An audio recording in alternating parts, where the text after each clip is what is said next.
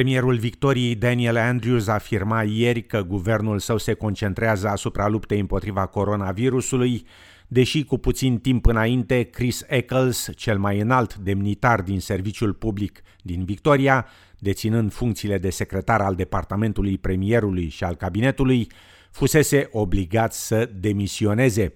Decizia venea după ce domnul Eccles recunoscuse că a dus în eroare sub jurământ, fiind comisia care anchetează eșecul dramatic al schemei guvernului Andrews de carantină la hotel și securitate.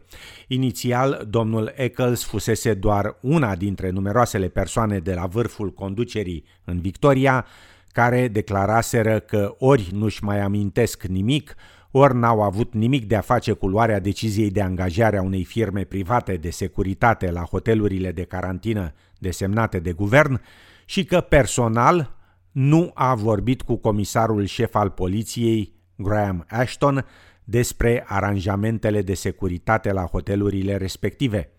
Înregistrările sale telefonice cerute în sfârșit de comisie, după mai multe presiuni ale mass mediei australiene, au arătat că domnul Eccles vorbise la telefon cu șeful poliției pe 27 martie, în ziua în care s-a și stabilit programul de carantină la hotel, inclusiv serviciile de securitate.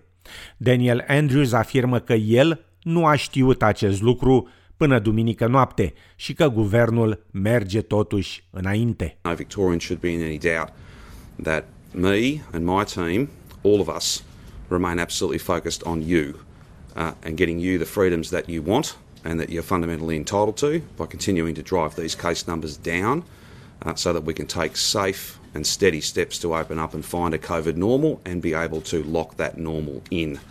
That remains our focus, nothing else. Daniel Andrews se va confrunta astăzi cu o moțiune de cenzură în Parlamentul de Stat, liderul opoziției din Victoria, Michael O'Brien, citând ceea ce consideră ca fiind eșecuri, mușamalizări și minciuni în acțiunile guvernului. It's time for this government to take accountability for what it's done and for what it's failed to do. When your government's failure has caused the death of 791 of your fellow citizens, you must be held responsible. And this is a Premier and a government that still hasn't learned from the mistakes of the past. We're still seeing that you've got private security guards moonlighting in hospitals. You've still got contact tracing not up to speed. You've still got not enough testing where you need it, and we're still at risk, and that's why the government needs to go. Astăzi în Victoria s-au raportat 12 cazuri noi de coronavirus și un deces Premierul din New South Wales, Gladys Berejiklian, refuză să-și dea demisia în ciuda dezvăluirilor că a avut o relație personală apropiată cu un fost parlamentar ex-guvernamental. Laburiștii urmează să introducă astăzi o moțiune de neîncredere în Parlament, după ce doamna Berejiklian a recunoscut la Comisia Anticorupție a statului că a avut o relație de 5 ani de zile cu fostul parlamentar liberal Daryl Maguire. Doamna Berigiclian neagă că ar fi cunoscut sau că ar fi închis ochii la interesele financiare ale domnului Maguire, care au fost anchetate și care au forțat demisia acestuia din Parlament în 2018. Însă, înregistrările apelurilor telefonice obținute de Comisia Independentă împotriva corupției par să contrazică declarațiile premierului. Doamna Beregiclian afirmă că a fost dezamăgită. I would never ever, never ever turn a blind eye from any responsibility I had to disclose any wrongdoing that I saw or any activity that I thought was not in keeping with what a member of parliament should be doing and I want to make that very clear Mr Robertson that at all times first and foremost in my mind is my duty to the people of this state and my responsibility to the people of this state. Liderul opoziției din New South Wales, Jody McKay, afirmă că doamna Beregiclian trebuie să demisioneze datorită faptului că a rămas implicată cu domnul Maguire chiar până la sfârșitul lunii trecute. În România, la aproape două săptămâni de la alegerile locale, Biroul Electoral Central a publicat rezultatele finale oficiale. Amănunte în reportajul Ramonei Avramescu de la TVR. PNL a câștigat cel mai mare număr de mandate în consiliile județene și peste 30% din voturile exprimate. Liderii partidului numesc scorul istoric și se uită cu încredere spre următoarea guvernare. Alegerile care urmează vor fi decisive pentru evoluția României în următorii patru ani, iar obiectivul nostru clar este câștigarea alegerilor parlamentare la un scor cât mai mare. După ce în seara alegerilor a proclamat PSD câștigător, Marcel Ciolacu admite că partidul său a pierdut în fața dreptei, obținând doar 22% din voturile exprimate la consiliile județene. Toate organizațiile au fost chemate la ordine, iar rezultatele de la locale se vor reflecta și în felul în care se vor alcătui listele pentru parlamentare. I-am felicitat cu toate că am pierdut bătălia directă între stânga și dreapta unită, pentru, totuși pentru scorul politic. Cea mai mare surpriză e consemnată în dreptul USR Plus, care a obținut doar 6,65% din voturile pentru consilii județene, deși a câștigat 5 primării de municipii. Din start noi plecam cu uh, handicapul de un singur tur și prin faptul că nu-și votau trei categorii importante de electorat al nostru, diaspora, studenții și populația activă, care e în marile orașe, venită din orașele mai mici sau din comune, toți oamenii aceștia locale nu votează. Cu Traian Băsescu vârf de lance în campanie, PMP a reușit să ia 5,88% din voturi. Îngrijorările că partidul nu va trece pragul la alegerile parlamentare s-au mai risipit, iar liderii partidului se văd deja într-o coaliție de guvernare cu PNL. Suntem încrezători în șansele noastre ne vom bate cu toată forța pentru a-i convinge pe români că acum este momentul să ne acorde și mai multă încredere. Partidul lui Victor Ponta Pro-România a obținut 4,95% din voturi, la limită sub pragul electoral. Prin fuziunea cu ALDE, care a luat sub 3%, cele două partide speră să prindă și următorul parlament. Premierul britanic Boris Johnson a anunțat ieri introducerea unui sistem de restricții cu trei niveluri pe fundalul creșterii numărului de cazuri de COVID-19 în Marea Britanie, relatează agenția Reuters. Noul sistem presupune restricții precum închiderea unor baruri și a sălilor de sport în zonele de mare risc și reprezintă o tentativă de a standardiza restricțiile impuse pe tot teritoriul Marii Britanii. În cadrul noului sistem, țara va fi împărțită în niveluri de alertă medie, ridicate și foarte ridicate, cu restricții diferite care se aplică fiecărei categorii. Trebuie să acționăm pentru a salva vieți, a declarat premierul Johnson în Camera Comunelor, adăugând că nu dorește să introducă un nou blocaj național. We want to create the maximum possible local consensus behind this more severe local action. So, in each area, we will work with local government leaders on the additional measures which should be taken. This could lead to further restrictions on the hospitality, leisure, entertainment, or personal care sectors.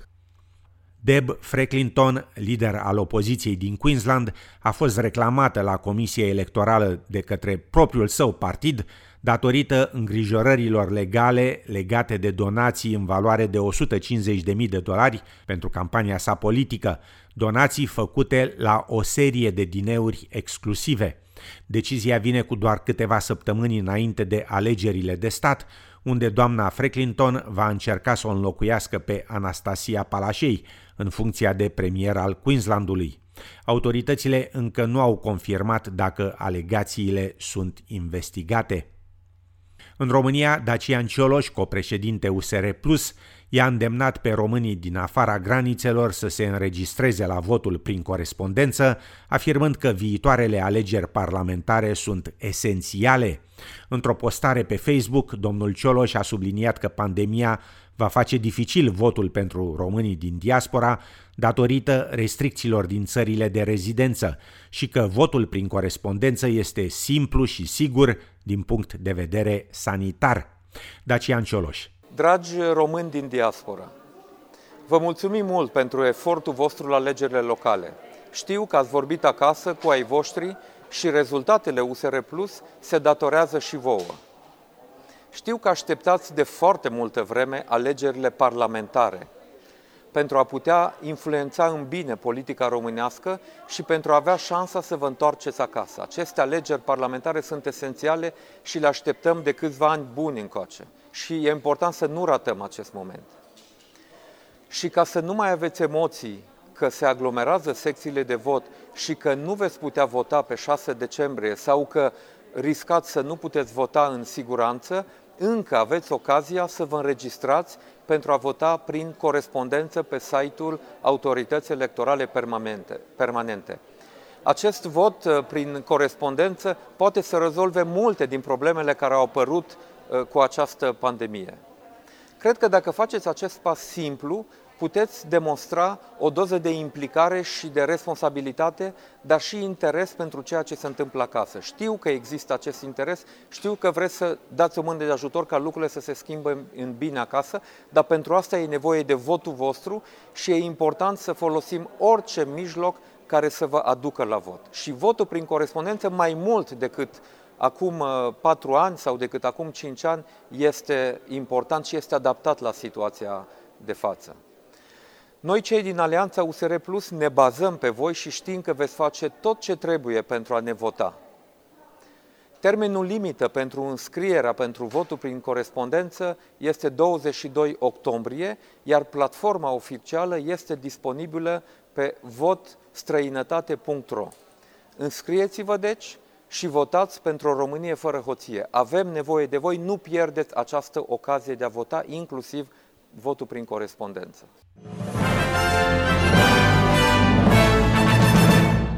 Ministrii de externe ai Uniunii Europene au convenit ieri la Luxemburg să sancționeze Rusia pentru otrăvirea opozantului Alexei Navalny, au declarat surse diplomatice citate de agențiile France Press și Reuters. Organizația pentru interzicerea armelor chimice a confirmat prezența agentului neurotoxic interzis. Germania și Franța au înaintat propunerea afirmând că nu au primit o explicație credibilă din partea Moscovei privind prezența agentului neurotoxic Novichok în corpul domnului Navalny. Germania și Franța consideră că otrăvirea oponentului rus nu se putea face decât cu acordul Moscovei. Alexei Navalny, un critic al președintelui Vladimir Putin și militant anticorupție, s-a simțit rău în timp ce călătorea cu avionul spre Moscova pe 20 august, iar după două zile de spitalizare locală a fost transportat în Germania în comă. Șeful politicii externe a Uniunii Europene, Josep Borrell, a descris decizia de a pune în aplicare sancțiunile drept un puternic răspuns comun al Uniunii Europene la folosirea unui agent chimic interzis. Încheiem cu știri din sport. După ce a ratat calificarea la Euro 2020, România a fost învinsă fără drept de apel și de Norvegia, într-un meci în care diferența de scor putea fi și mai mare. Naționala României a pierdut cu scorul de 0 la 4, 0 la 2 la pauză, în deplasare la Oslo în grupa întâia a Ligii B din Liga Națiunilor. România, care înaintea partidei era liderul grupei, va juca următorul meci pe 14 octombrie la Ploiești cu Austria. Și în fine, după ce sâmbătă poloneza Iga Swiatek a câștigat trofeul turneului de tenis feminin la Roland Garros, învingând-o în finală pe americanca Sofia Kenin cu scorul de 6 la 4, 6 la 1, Duminică a venit rândul bărbaților. Într-un meci de mare clasă, spaniolul Rafael Nadal l-a învins în trei seturi 6 la 0, 6 la 2, 7 la 5 pe liderul mondial, sârbul Novak Djokovic, egalând astfel recordul de 20 de mari șlemuri deținut de elvețianul Roger Federer. Victoria lui Nadal reprezintă al 13-lea său titlu la Roland Garros. La București, mâine, senin și 18 grade Celsius. În Melbourne, miercuri, joi și vineri, înnorat, ploi răzlețe și 25, respectiv 19 grade Celsius. În Sydney, miercuri și vineri, ploi răzlețe și 24-26 de grade, iar joi, senin și 27 de grade Celsius. La cursul valutar de astăzi, un dolar australian valorează 2,97 lei. Thank you.